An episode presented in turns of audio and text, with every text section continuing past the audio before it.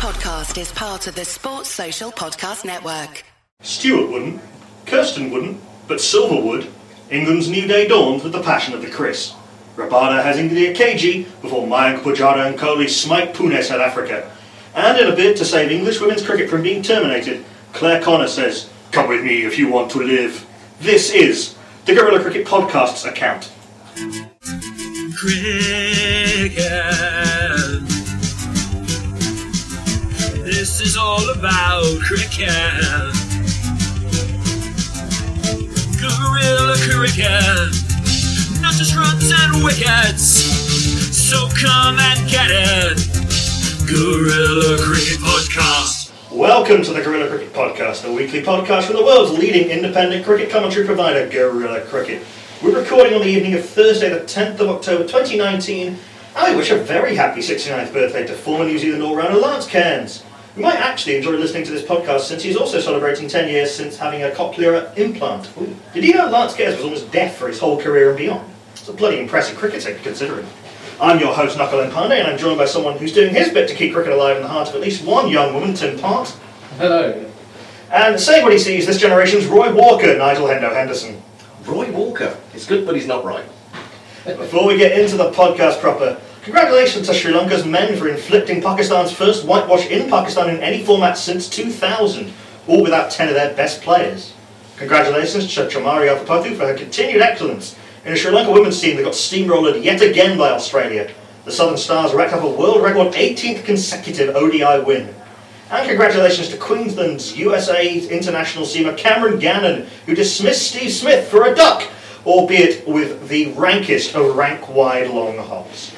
Uh, so uh, we'll start with the news out of ECB Central. The new England coach is going to be uh, former, occasionally England and mostly Yorkshire seamer Chris Silverwood, uh, formerly uh, the England bowling coach, and before that a coach with Essex. He had a very impressive record with Essex, got them up in 2016 and got them to their, their first title in a long time in 2017, and so his legacy has continued with the with the double that they've done uh, this year, but England deciding not to go for a couple of uh, or for a couple of big name uh, outside candidates, and one in Alex Stewart, turning them down because of the touring demands. So, just your your thoughts on firstly on, on Silverwood and kind of what the direction uh, or what this means for England's future direction, and I guess also on kind of recruiting from within.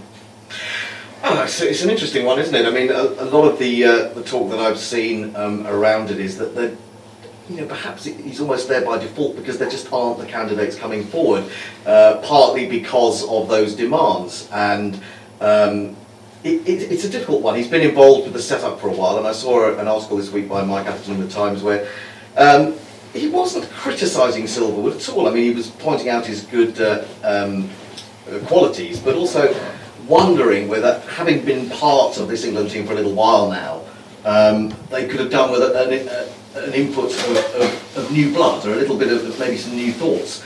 Um, he is, of course, a bowling coach. He's going to be turning turning into a head coach. Um, you know, do you want a bowling coach at the top when when the problem really seems to be with your batting? Well, yeah, that's one of the things I was going to pick up on was. Um, yeah, a bowling coach who's uh, trying to revive uh, a failing batting unit. I suppose it comes down to whether you think that the coach's job is actually a misnomer. Is it his job to coach, or is it to foster this this nebulous concept of team culture, team spirit, and uh, uh, keep everyone focused on their roles. I mean, it, you know, uh, for most of the players in the squad, Adaptive will be able to teach them a lot more than they already know.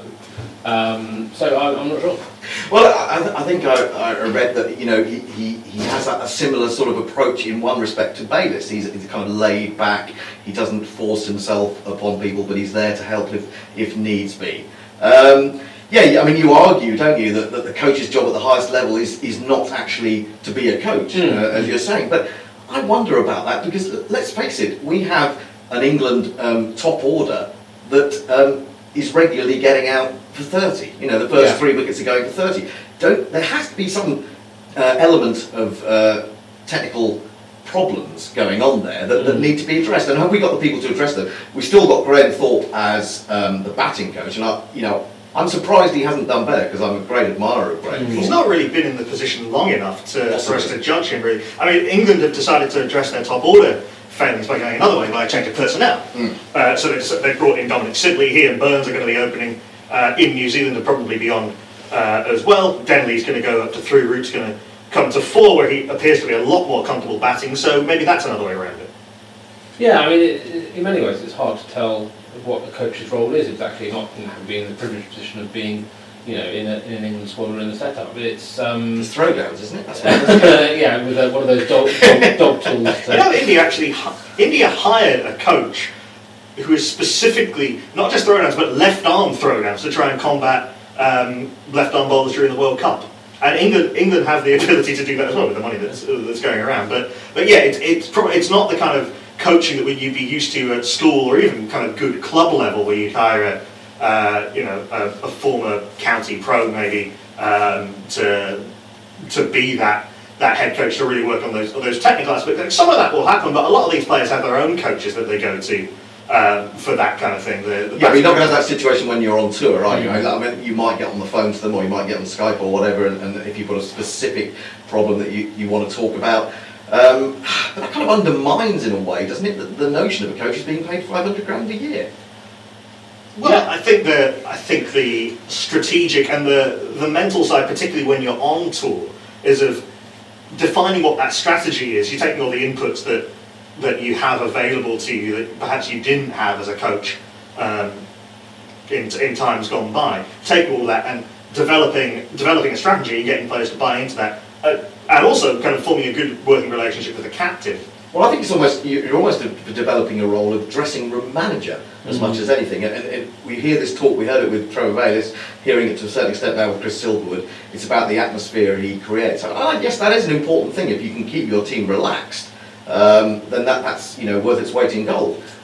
exactly. I mean, the, I think the other problem is that well, lots of the different roles in in the, the in the setup, uh, you're not quite sure where the boundaries are. You know, there's such an element of selection to all of it, an element to coaching, an element to being head coach and management. You know, we're not entirely sure without having seen a job description or it being fully explained by anyone what those different roles and responsibilities are and why it justifies getting paid half a million quid to, to. It also, it also make, makes you makes you wonder. Um, you know, will he have? There was talk about the fact that you know he knows the county game so well, and he'll know um, players perhaps better than someone like Trevor Bayliss Mm. for sure. Um, and so, what role does he play in selection um, further down the line? Presumably, he had no role in the selection of the, the team that's going to New Zealand. But uh, further down the line, is he going to have a lot of input with the likes of Ed Smith and, and James Taylor? Again, these are all unknowns, perhaps unknowables to a certain extent. It, But as long as the important thing is, as long as he is clear on his on his job description, and it does seem like the ECB had an idea of what they wanted from the coach. We hear the reason Gary Kirsten didn't get the job. Partly he didn't impress an interview, but also partly, you know, he was more in favour of having split coaches, um, having the uh, a white ball coach and a red ball coach, which is something that I don't think we've quite seen an international team do that in a formal way. But we've seen teams like we've seen Australia, for example. We've seen in, we saw times when Darren Lehmann would take a would take a series off, and, and someone would come in. Justin Langer usually actually. Uh, in fact, we've seen indication uh, instances where Ashley Giles or Paul Farbrace has taken on a, uh, a bigger role with England in the past. But Gary Kirsten wanted that to be the model in a formal capacity. Uh, England didn't, so they decided to give it to someone who was willing to do all of those formats. And you know that that's an important part of it as well. Is that how do you, um, you know, I don't really buy this idea that you have to focus on either red ball cricket or white ball cricket. A good team in England are a team with huge resources at their disposal, should be able to be good and competitive across those those formats. I think a, a lot of it depends. I mean, if, if you talk about splitting the roles, I think it depends on how close your one day or short form team is aligned to the test team. I mean, if it's very similar, then um, it, it's possible that perhaps having uh, having someone new come in to give you some new ideas might work. On the other hand, you know, if you're used to somebody, uh, you might be comfortable with them in the dressing room um, all the time, as opposed to sort of switching between I, I, people. mean, I would argue it seems to make more sense if the team is drastically different. I mean, this England T20 team that they picked for the New Zealand tour is quite a bit different from the from the Test team. There is the argument that maybe different coaches for different formats with the same group of players, um, or largely the same group of players, could lead to mixed messages. I don't know if that's quite the case any more than just then would already be the case on switching between those formats. Yeah, it's also tacit judgment on the uh, success of the year. So, you know, looking back, you, you know, we've struggled with the batting and test particularly, but we've come out of a,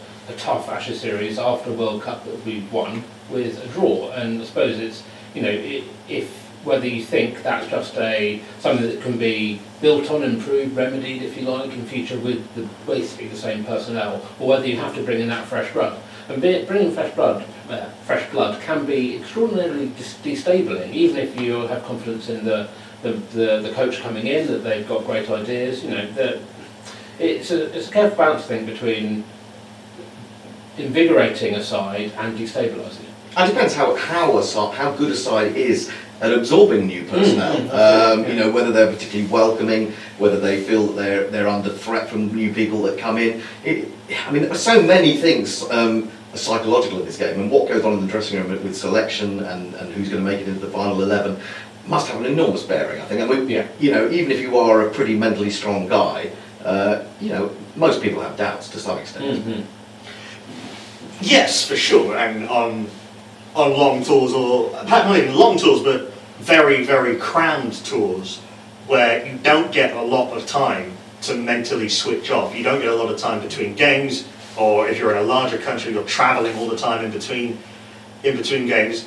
That that role of keeping everyone um, uh, relaxed and able to do their jobs and not sort of burn out. And we've seen with the, um, we knew some of this already, but you know, the release of the film The Edge has uh, has shown quite how exacting those, particularly the mental and emotional demands were on that Andy Flower era England team. And it just, while it worked spectacularly for a certain amount of time, even that same group of really good England players, and that was a really good England team, just couldn't keep up that level of exertion uh, and sort of mental output, as The it were. intensity of it, I suppose. Yeah, absolutely, for, for, for very long, and that team had to be sort of completely restructured. Well, I saw um, an interesting article which, which has some sort of crossovers, I suppose, talking about uh, Pochettino at Spurs and whether he's, um, you know, uh, come to the end of his of the road with them. And uh, a report I saw said that basically uh, Alex Ferguson used to say that five years was was when you were coming to the end of it with, with a particular group of players. And, and so if you are stuck together for a very long time, if there are any problems between any individuals, those things are going to get exacerbated over time, I think, aren't they? Because the longer you have to, you know, if you have to spend five years in a dressing room with uh, Kevin Pietersen, even though it wasn't easy for him being uh, Kevin Pietersen in the England dressing room, um, you know, that can have sort of Or, wear, that or can wear James on you, can't you? and Matt Prior being incredibly grumpy all the time. Well, if that's right, yeah. I mean, um, yeah, and I just think we've all played in, you know, club teams, and, and, and even on a Saturday afternoon, we can get, you know, seeing someone once a week, we can get fed up with them. So Mm. if you imagine you're travelling around the world with them, it, it, it can, it surely can wear on you psychologically. I'm just interested in the what to what extent Chris Silverwood is going to be able to make this his team and how quickly and how quickly he and Joe Root are going to be able to establish a partnership because the, the best teams of, of recent times have had a very clear and very well functioning partnership between the coach and the captain. You think it's just purely in England terms, Hussain and Fletcher um, for for a very long time, Strauss and Flower um, for a very long time. Um, and you look at other countries as well. Um, Brendon McCullum and then Kane Williamson with Mike Hesson. Um, Australia a little bit less so because that team was kind of running itself to some extent. But you know, John Buchanan had to be there to some extent, just to, as much as anything else, to just not let the egos completely take over. Um, but it's hard to see exactly where whether um, Joe Root or Trevor Bayliss whether they were quite on the same page all the time. Um, you see a little, little especially it was, we'll come on to the England, India, South Africa. We saw there's a little bit in the first test where Faf du Plessis didn't seem to quite have faith in the bowling attack that had been selected, and you do see occasions like that. You um, uh, the most famous example I think for England is Simon Kerrigan, where it sort of became obvious quite quickly uh, that Alastair Cook didn't have any faith at all in Simon Kerrigan and that and he sort of got caught in the middle of this uh, of this confused selection policy.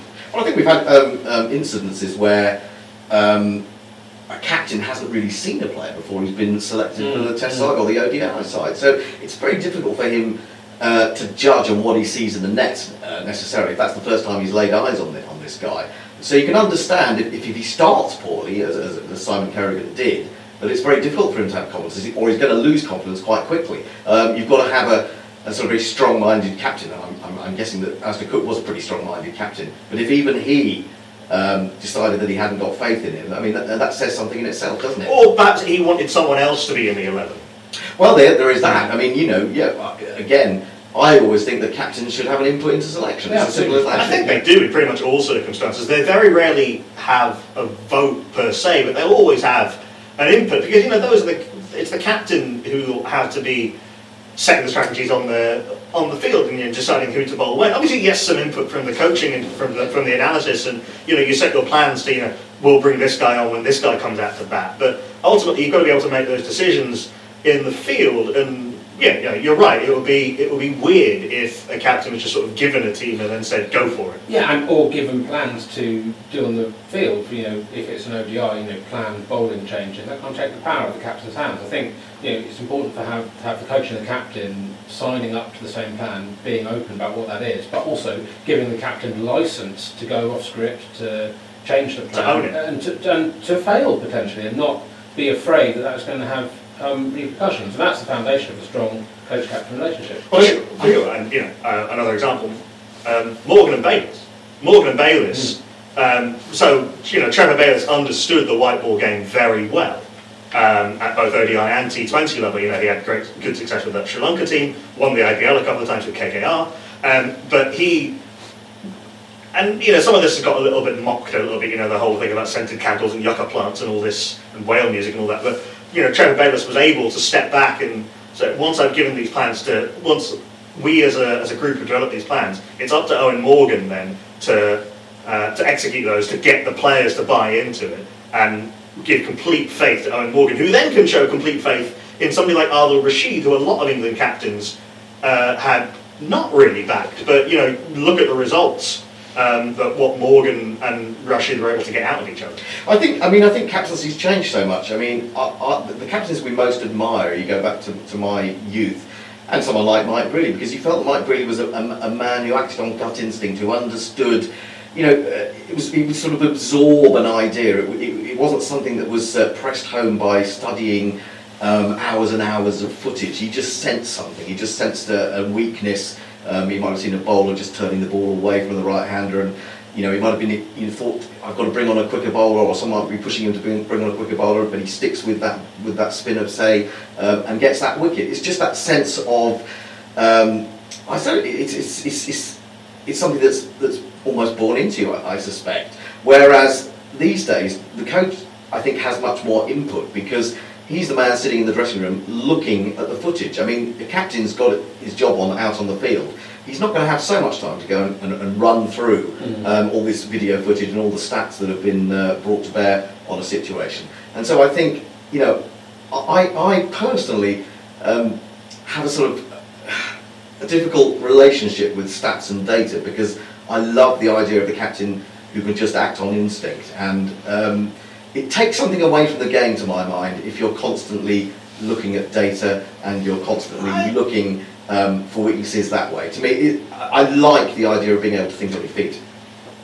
Well, uh, of course, the ECB have got someone else to do that now, Mo Bobat, who's come in as uh, performance director. He, he is, yeah, having been sort of the basically the head of the analytics program for, for a very long time, and he um, has and his team have sort of developed pretty sophisticated models for to aid in selection. Mm. Basically, so going beyond just the basic stats that we all have access to, actually looking at them kind of in a more, I guess, applied manner. Mm. Um, in order to try and not, you know, he doesn't have a vote. He didn't have a vote in selection as performance director. Presumably, he won't have a vote in selection, but he has some impact. And now, um, as performance director, he's in charge of that sort of pathway. And part of his stated job description is to bridge the gap between players doing well in county cricket and then coming into the Test team, I guess, through the Lions as well.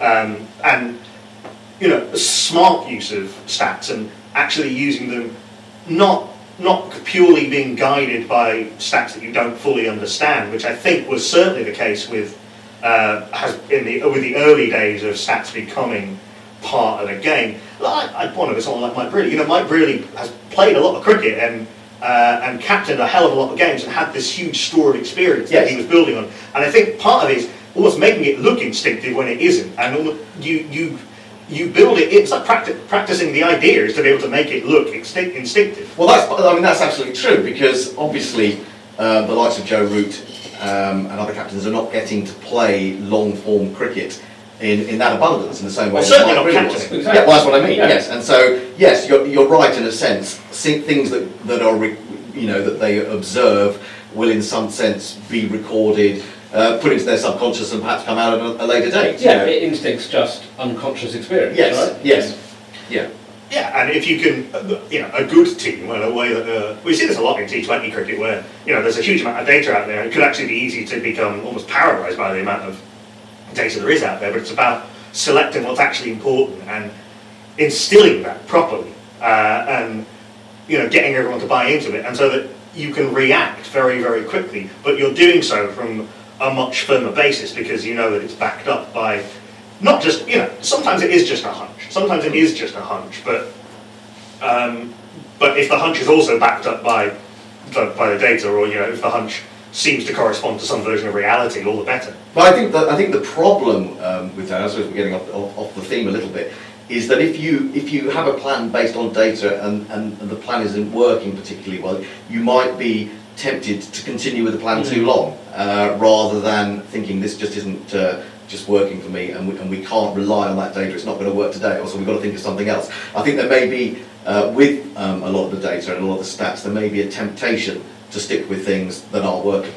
Yeah, I mean, you know, the argument: do, do you err on the side of sticking with the plan too long or not? I mean, that's something that you know each individual captain sort of has to work out. And you know, you, you develop your own your own style to, to some extent. You know, I think you and other, among others were probably were critical of England for possibly not sticking with plans long enough. Well, I was going to say that actually. Yeah, I mean, it, it seems like a, a slightly um, a, bit, a bit off key with regards to what I was saying in the summer, and I, and I think that was absolutely true. Certainly, when it came to uh, the likes of Steve Smith's uh, sticking with a, a short ball attack from round the wicket, uh, it seemed to me to be abandoned very quickly. That sort of thing, and, I, and I didn't think that they um, they went on with it long enough. So, yeah, I mean, you know, it, it works both ways, doesn't it? Yeah, uh, England are in an interesting position now. You know, they've got Chris Silverwood has somewhat of a new team, certainly in the white ball format, uh, to take and, and to mould as his own. And you know, one would imagine he'd be given at least until the next 50 over World Cup, and he's got two 20 over World Cups within that. And yeah, he could have a lot of cricket coming up in the next uh, sort of six months. So they, they go. They go to New Zealand, they go to South Africa, they go to Sri Lanka, then they've got the West Indies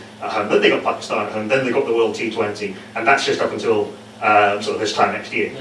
Yeah, I mean, and, and as we know, England tend to play a, a little bit more cricket than almost everybody else. So, Indeed. yeah, I, I mean, that there there are a lot of demands on it, and, and, and that in itself is a huge demand on the coach. You know, he's got to switch between that uh, that Test outlook and then you know suddenly the T20. I mean, and, and if, if you're going to New Zealand as we are, uh, and we got this.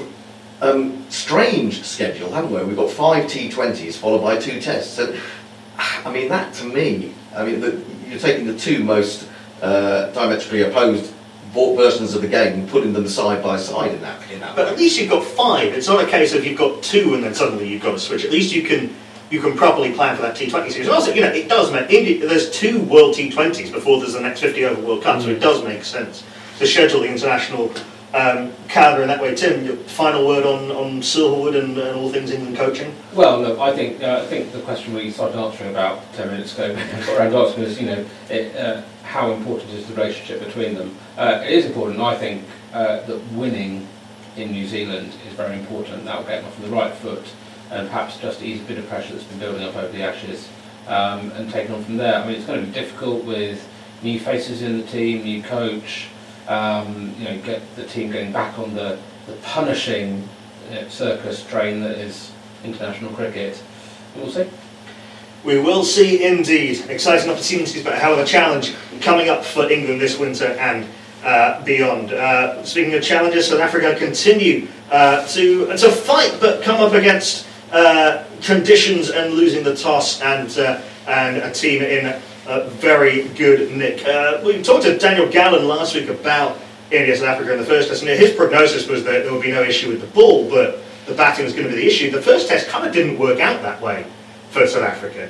They actually they batted with not with not inconsiderable um, skill and grit as super hundreds from uh, Dean Elgar and Quinton de Kock, but the bowling was really unpenetrative.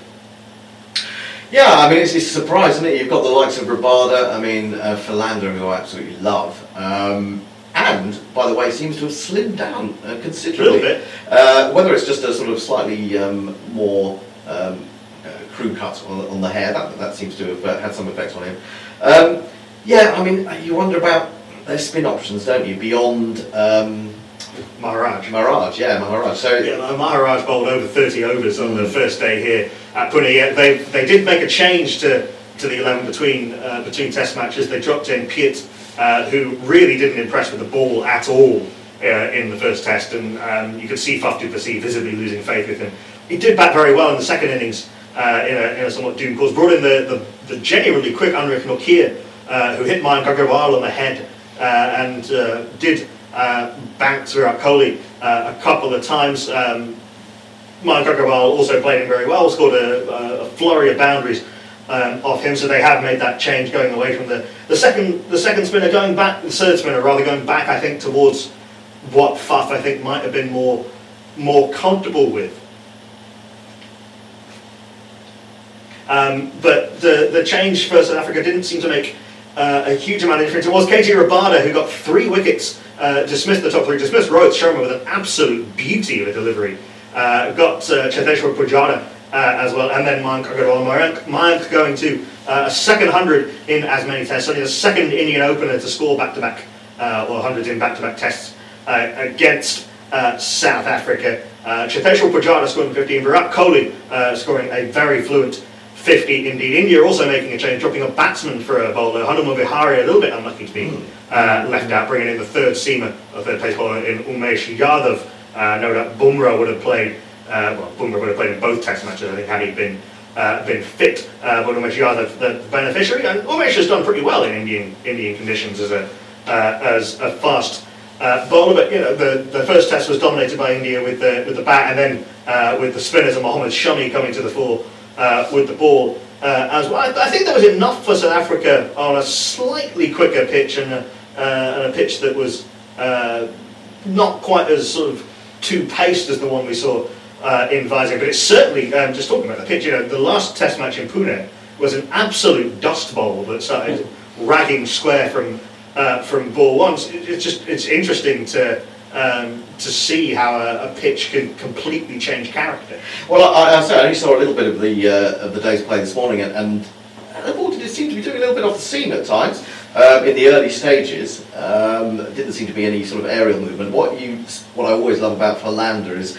As you're watching him, you're standing behind him and, and, and you see that wobble that he gets. You're not quite sure which way it's going to go in the air. And he's just getting none of that at all. Uh, he was getting a little bit of movement and he was very economical, wasn't he? I think. Uh, 11 overs for 13, I saw at one point. I presume he had more than that in the end. But um, Uh, finished 17 overs, 5 innings, none for 37. Yeah, Still so pretty- running. pretty good. 2.17 over. Yeah, he and Rabada both going at uh, under 3 and over, everyone else going, uh, Maharaj went at just over 3 and over, but Nortje went at 4.6 and over. Muthusamy only rolled 6 overs on the first day, the other uh, spinner, uh, and Dean Elgar bowled a couple of overs um, as well. Well, also you've got uh, he's a left armer, isn't he? He's a left arm spinner, isn't he? Uh, uh, the other the other guy. Senna, yeah. Senna and Muthusamy, yeah. Yeah, so I mean, you, you've basically got two left arm spinners. You want a bit more variation. I suppose they would have had that with Piedt, but if Piedt, you know, didn't perform well in that first test, um, what are their other options really? I- i it's difficult to know. Um, you know, uh, they lose. Well, obviously their top off spin bowler would be Simon Harmer, wouldn't they? But obviously he's uh, you know now a Kolpak player. So, Yeah, uh, for sure. Um, with ambitions of playing for England. Well, I mean, to be know. honest, again, and that's, that's something I feel a little bit Hmm. unhappy with, I have to say, just because he's doing so well, really. Yeah. That England want to sort of scoop up that element of talent. And it may happen, of course, with,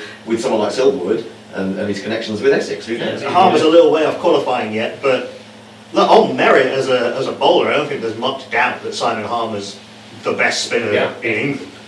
Oh, yeah, absolutely. I mean, he's had the figures over the last three or four years, hasn't he? Absolutely brilliant. And, uh, you know, you just feel like it's a shame for South Africa to have lost a, a man of that talent. It, it really Well, is. just one of one of several, isn't it? I mean, Yeah. The, the, the South African bowling stocks England alone are are amazing. Yeah. Sure.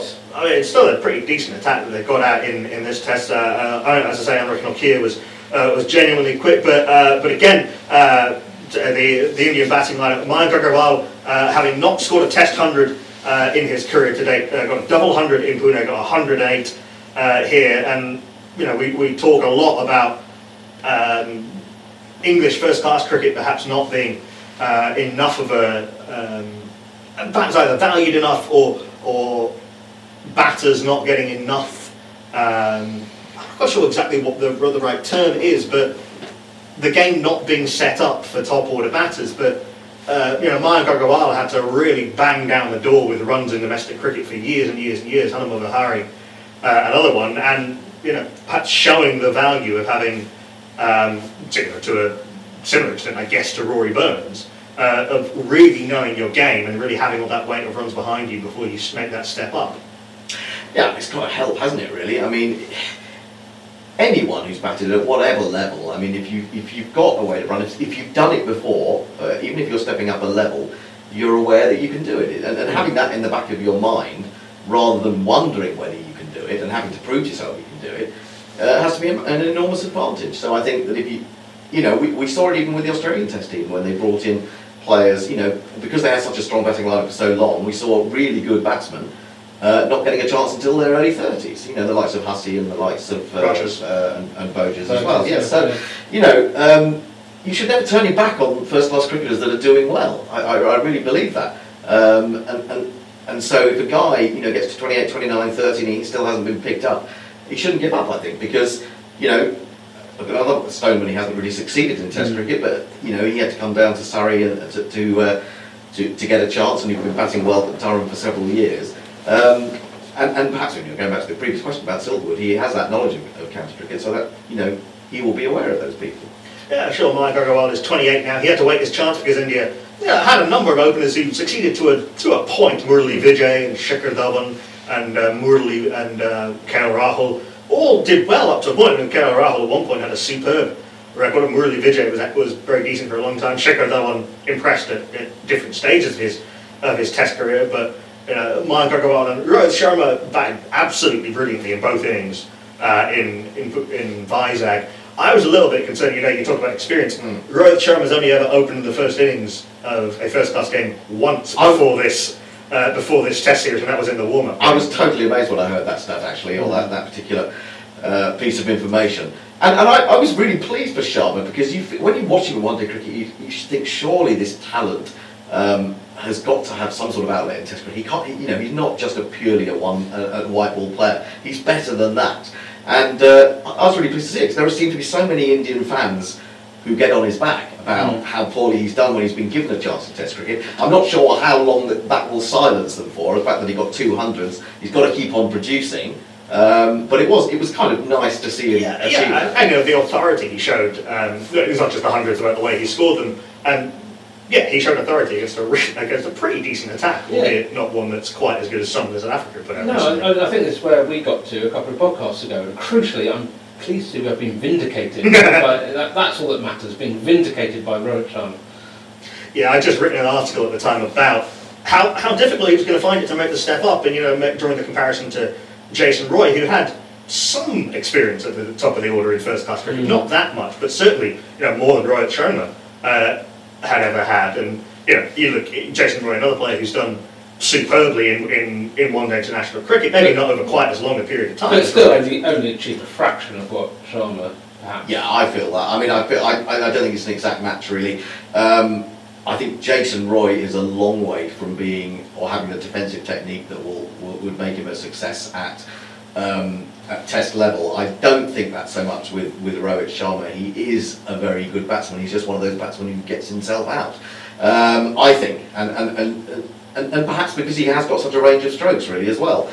Um, uh, that he will, you know, perhaps he needs to rein himself in and be a bit more selective.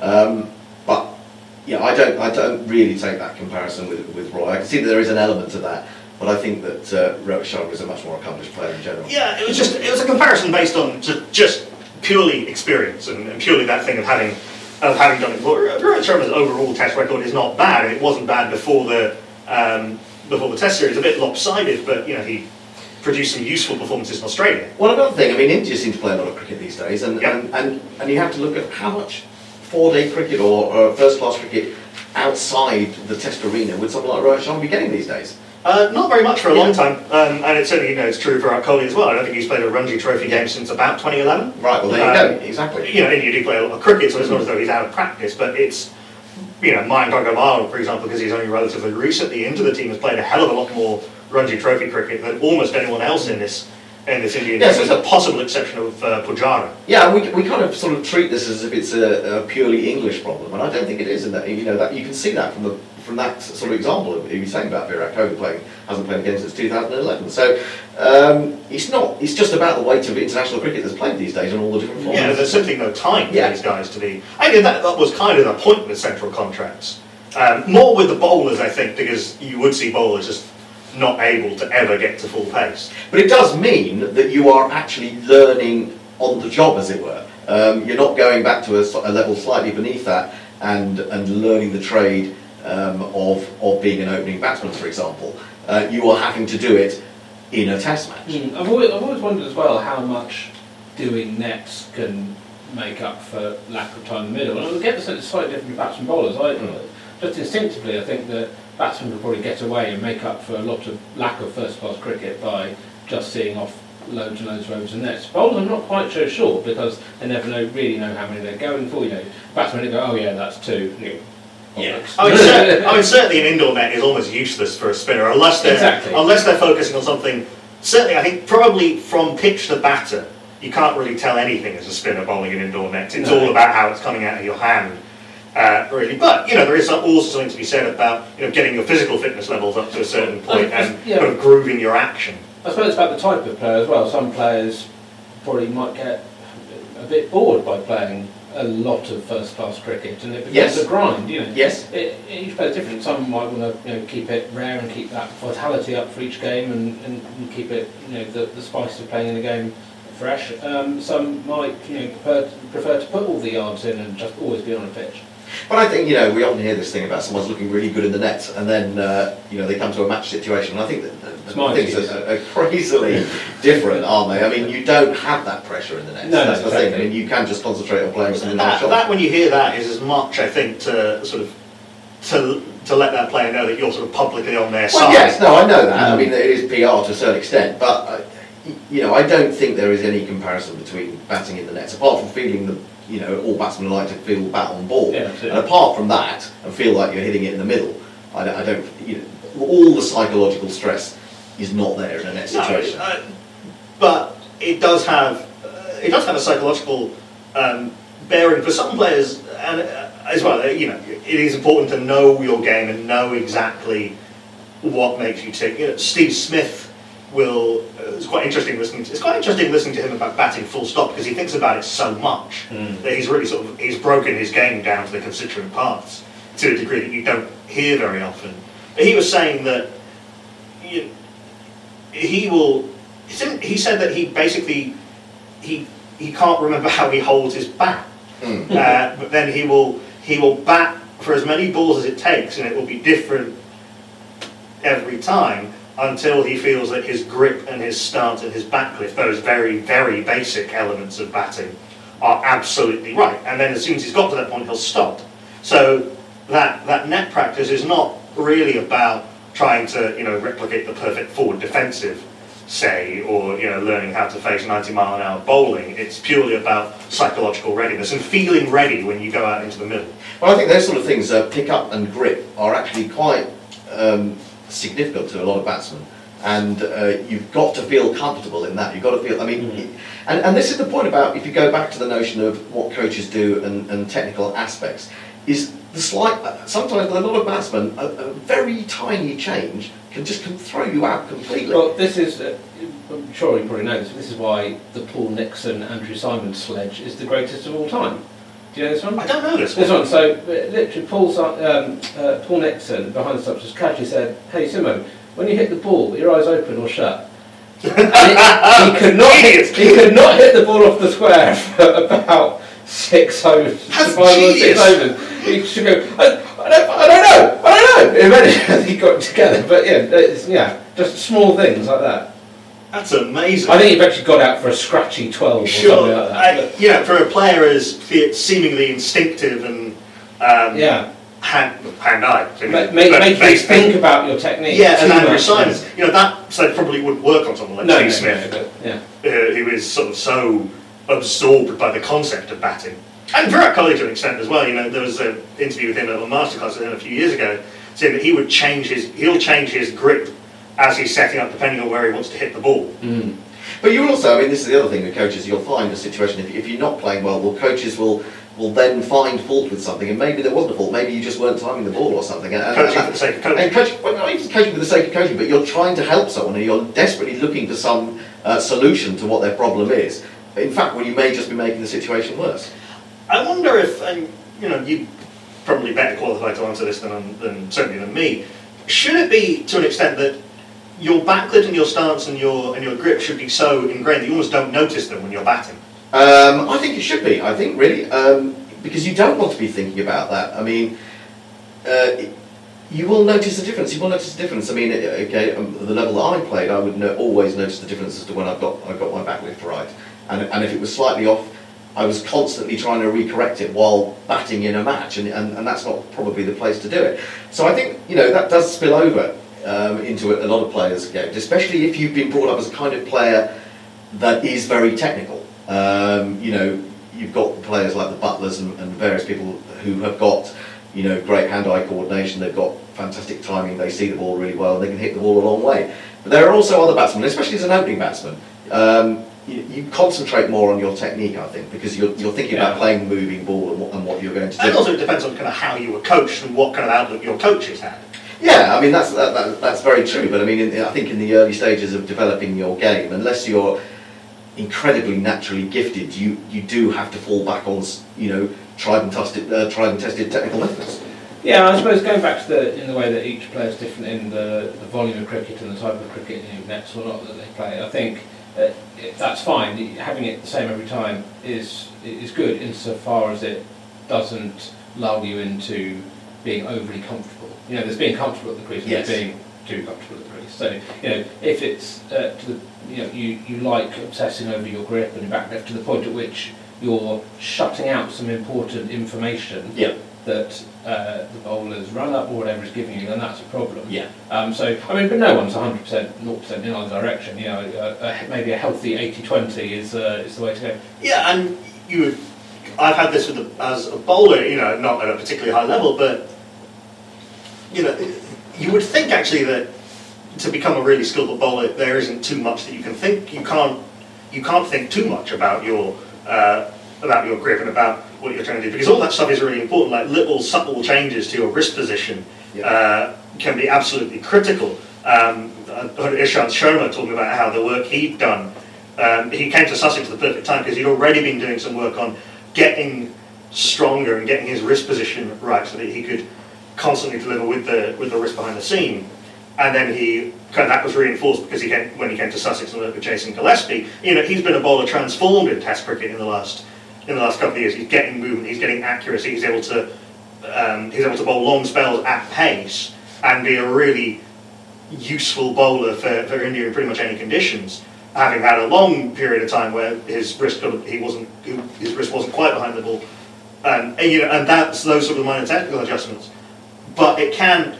I've had a situation where I've got the yips, Yeah. and I've been thinking now how, which foot do I start with? Now which which where do my fingers go where? And you're thinking about each individual movement so much Yeah. that you can't put them together. Yeah, it doesn't become. Fl- there's no flow Yeah. to it. Absolutely, I, I think that, that that's really true. I mean, you, you use the example of Ishant Sharma. We, we, you know, a lot of people have talked about Stuart Broad and, and his wrist position over the last couple of years, and he's even come out at the end of this season and talked about how he improved. Um, uh, he was much more consistent in length, um, or bowling a little bit fuller uh, this summer, and that's why he's been so successful.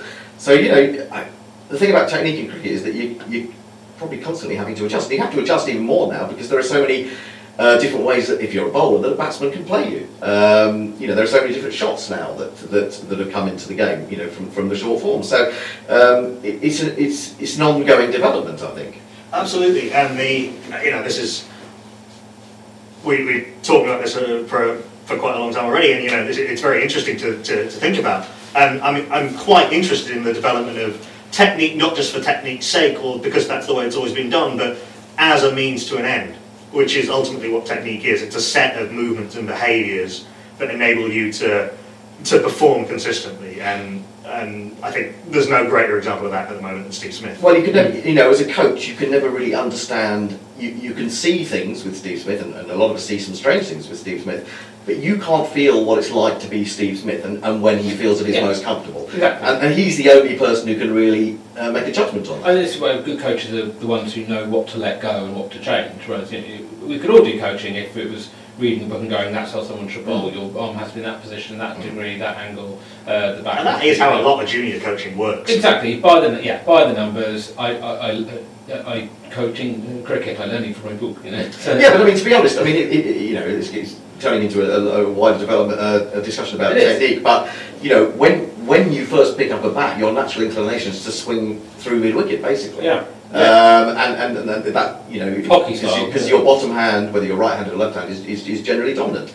Um, I think that's sometimes why um, left-handed people who bat right-handed actually have a slight advantage. Oh, for sure. Yeah. If you were starting from the very basics, I'm right-hand dominant. I should be a left-handed batter because Yeah. my right side is so much stronger Mm. than my left side. But that's not how I naturally picked up a bat, and I was No, never, exactly. no one ever pointed this out to me until it was basically too late to change. Yeah, exactly. And I've actually found that the fact that if I turn myself round, my pickup as a left-handed batsman is far more natural than it is as a right-handed batsman. Uh, and yet I was, always was a right-handed batsman. So, you know, it's a strange thing. Maybe if I had started as a left-handed batsman, it wouldn't have been so natural. You know, it's because you overburden yourselves with, with to some extent, with technical uh, thoughts. Yeah, all of these all of these discussions about about technique and about uh, how one succeeds at the highest level uh, and making that step up. Uh, not it's not just a purely English matter uh, that we uh, where these things arise, but. Uh, we'll finish on a, what is a purely English matter. England women announcing a new plan to, well, to basically to catch up with Australia, which is the kind of the thing we ended the podcast on last week, talking about you know, and we mentioned it a little bit at the top of the show in Australia, 18 ODI wins in a row, a world record. Um, they were pretty dominant already in women's cricket, and it's just getting more and more the case. And it's and it's no accident that Australia have invested far more in women's cricket uh, in a more structured way than any other nation. Uh, but uh, England have announced 20 million pounds over the next two years, 50 million over the next five years, 40 new domestic contracts, proper professional domestic contracts to go with the 21 existing central contracts, increasing the pool of players who can play the game full time. Does it go far enough? So look, I've heard mixed um, mixed opinion uh, on this. And I've given the the 31 page document a, a good read uh, front Well to back. Uh, but it's well, there's uh, uh, someone who used to write this kind of thing for ECB and still does write it for other for other people. It's um, uh, it, it takes a lot of brain power. Um, so look, uh, is it groundbreaking? No. And I think a lot of people are looking for something that's groundbreaking, has all the answers. You know, largely these are known problems and known uh, known remedies. I think what this document does, important, is acts as a touchstone and gives something for people to hold the ECB accountable for, uh, and that's very important. Um, in terms of the amount of money, um, well, two things really. One, I think it's dangerous just to try and replicate Australia, because what's right for Australian cricket is not necessarily right for English cricket. They're a much smaller country, sport is much more ingrained in their national psyche overall. You know, in this country you've got to go over general sport participation and then, as a secondary thing, okay, how do we turn sports participation into cricket? Over there it's very much cricket, without having to worry about whether people play sport or not first. Uh, secondly, in terms of the amount of money, I think it's got to be a stage process. People saying this is not enough, you know, you're unsure about um, how much female players are going to get paid. Um, uh, you know, want, it's not the kind of problem you can just throw money at. Um, you know, it's got to be a, in a, a funnel process. You've got to build from the bottom, and I'm pleased to see that a lot of the money is being focused at the grassroots participation. Yeah, there's a, there's a stated target to try and increase the number of women and girls at all ages uh, playing cricket, and uh, a chunk of that is specifically focused on South Asian communities, Yeah. which is something the ECB are at long last looking at.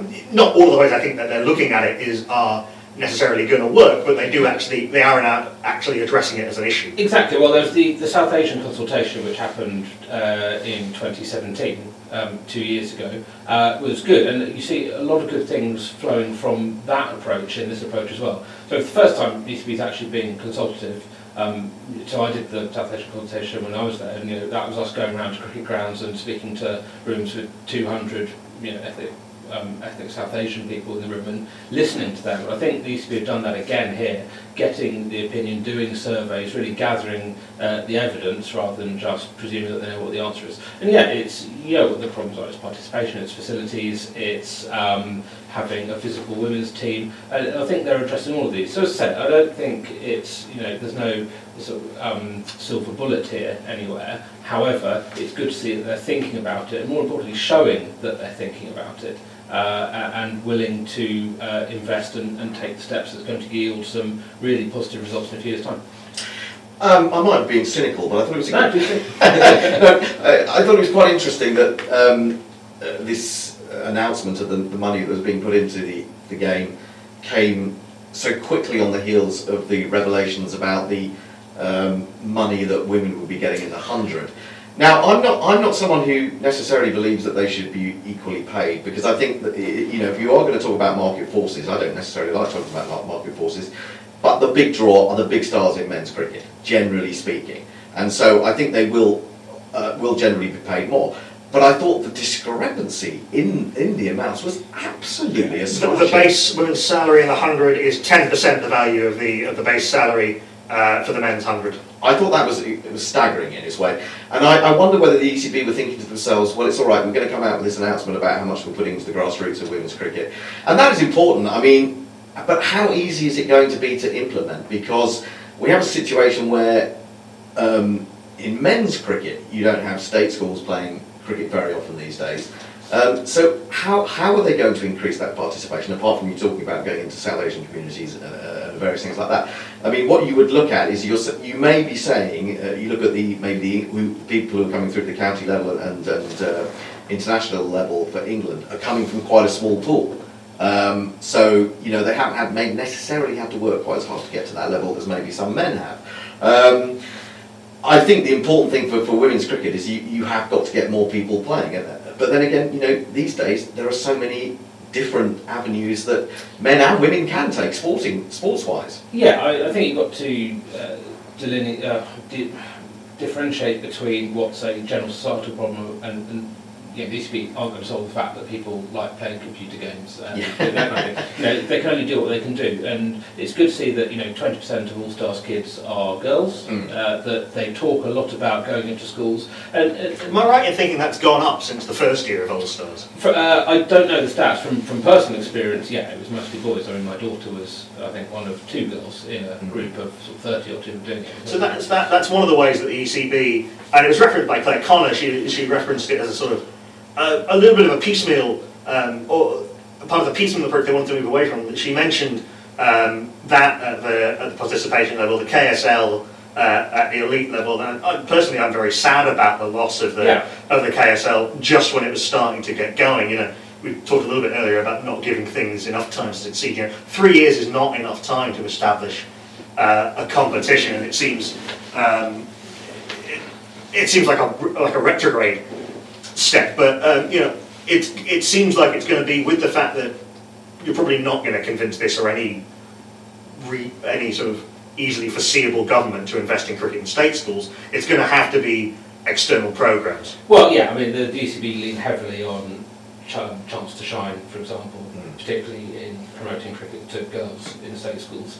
Um, yeah, and uh, I mean, it's going to be a slow process. As I said, I you can't, just in the way you can't go and buy fully fledged international cricketers, you can't buy a fully functioning uh, programme without building up momentum, promoting it properly, whatever. Um, and if, uh, when, and only when you finish listening to this podcast, do go and listen to uh, my own podcast, The Broken Wicket. We did a women's special about three or four weeks ago, talking to Raf Nicholson, Katie Levick, the Guardian Cricket of the Year, before she was named Guardian Cricket of the Year, thankfully, uh, and um, uh, Richard Clark, who ran Women's County Cricket Day. And a lot of these issues are explored there. It's they're really speaking, there's no easy answers here. I I actually referenced your, your podcast at the end of, Oh, good, uh, thank of our episode last week um, because we were talking about how you know how people catch up with Australia.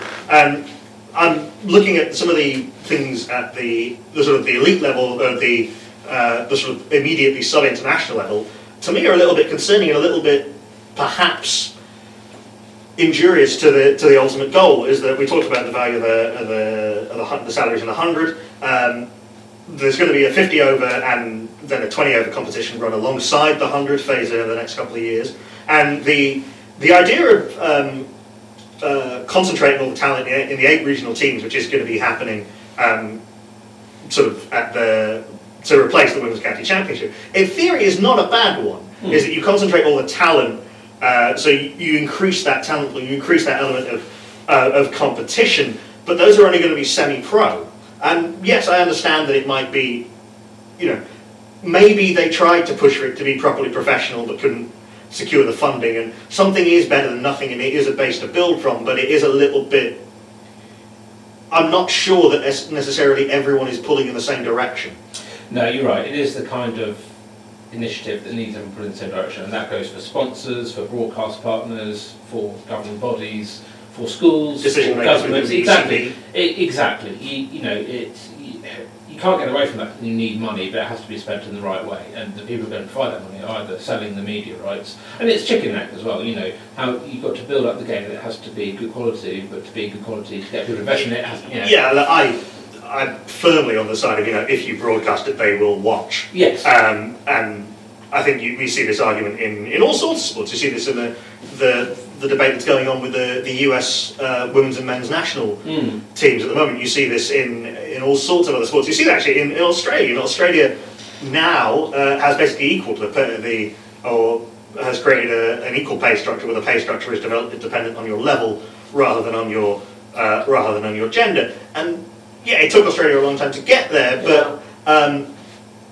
you know, women women's cricket was massive in this country in the early part of the 20th century Mm. and was systematically stripped of, uh, of facilities, uh, systematically not given exposure uh, for a very, very long time.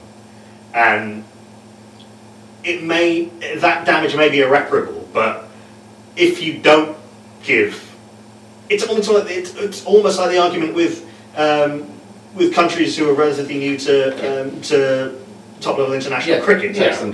Yes, and, Uh, yeah. And but you, they need to have that exposure, and if you and you, you know, of course, no one's going to watch it if it's not on. Exactly, exactly. I mean, just see what happened with uh, England women's football team, the Lionesses, over the summer. Huge viewing figures. You know. Yeah, but again, that's uh, you know, the, the, the, then you come back to the argument of free to air um, exposure. well, yeah, that's the thing. Yeah. Uh, well, that perhaps be a wonder. Should the women's media rights be hived off from the men's rights? Do women? Could you legitimately show uh, the women's game on a BBC Four or an uh, ITV It's- I'm you Two, could. or I'm sure you could. it's- while the men's game remains behind I the mean, it certainly used to be the case that the women's game ran itself Yeah. for a long time in, in, in a lot of different countries, and you used to get regular women's Test cricket, Mm. which when it was run by um, female-specific governing bodies, and before it was brought under the aegis of the ICC. And you know, one thing that has been missing from the, the ICC women's programs, and one thing that is missing uh, from from the ECB's new plan is multi-day long-form cricket. yeah. Um, basically, England are lucky if they play. England and Australia play, you know, a test a year. yeah. Uh, New Zealand haven't played a test in a very, very long time. Mm. Uh, India maybe play a test every couple of years. Mm. Well, exactly. I mean, also the other thing, it's not about just one country catching on. You know, you can't Yes. just having an Australia playing all the time. But I think India are catching on now uh, a bit more than they used Yeah, to. I- Um, India's yeah. Indi- India have, after a very, very long time, actually started um, trying to untap the vast resources that they've got at their disposal, trying to funnel that, some of that into women's cricket. And you know, the Indian women's cricket is, team was very heavily reliant on a couple of players, on Mithali Mm. Raj and Jhulan Goswami, but now you're seeing that other generation coming through. So and you may- know, the, maybe the now- women's IPL is probably at least two years overdue. Yeah, maybe now the onus then is not so much on, you know, the ECB this, well, I think it's a pretty good document laying out all the evidence and, and giving good good weight to all the arguments. Uh, uh, you know, India are catching on, Australia clearly doing the right thing. Um, where are the ICC in all this? Isn't it, you know, perhaps a bit of leadership from them, a bit more leadership might be the thing the women's game worldwide needs to grow. We seem to, uh, we seem to ask the question, where are the ICC Oh, players really? ever repeat on this They don't seem to be anywhere, do they? Really? I mean, they just they almost just seem like a figurehead organisation that, that just has their, their name up in lights. And what do they actually do? Um, you know, we talked about it even with regards to men's cricket and supporting those uh, test teams that aren't you know as strong, that don't have the resources um, to pay good salaries to to their own guys. You talk about someone like the West Indies, for example. Um, so you always you feel like the ICC needs to intervene a lot more in general in, in the game. If you are a governing body, well then govern and, and, and do things for the benefit of the sport, not purely to make money. Uh, if you make money and then can reinvest that money back into improving the sport, then that's all well and good. But do we know that that happens? I don't know.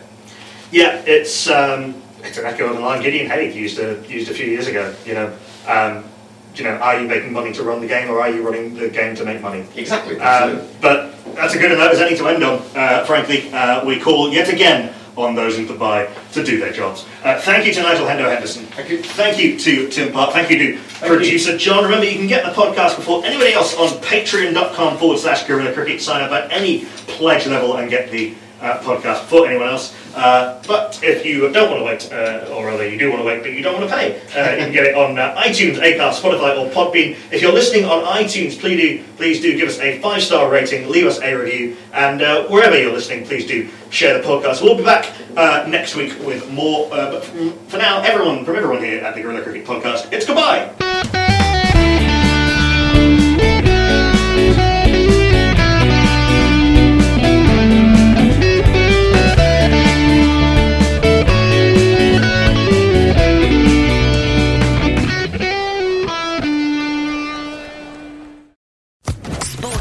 Podcast Network.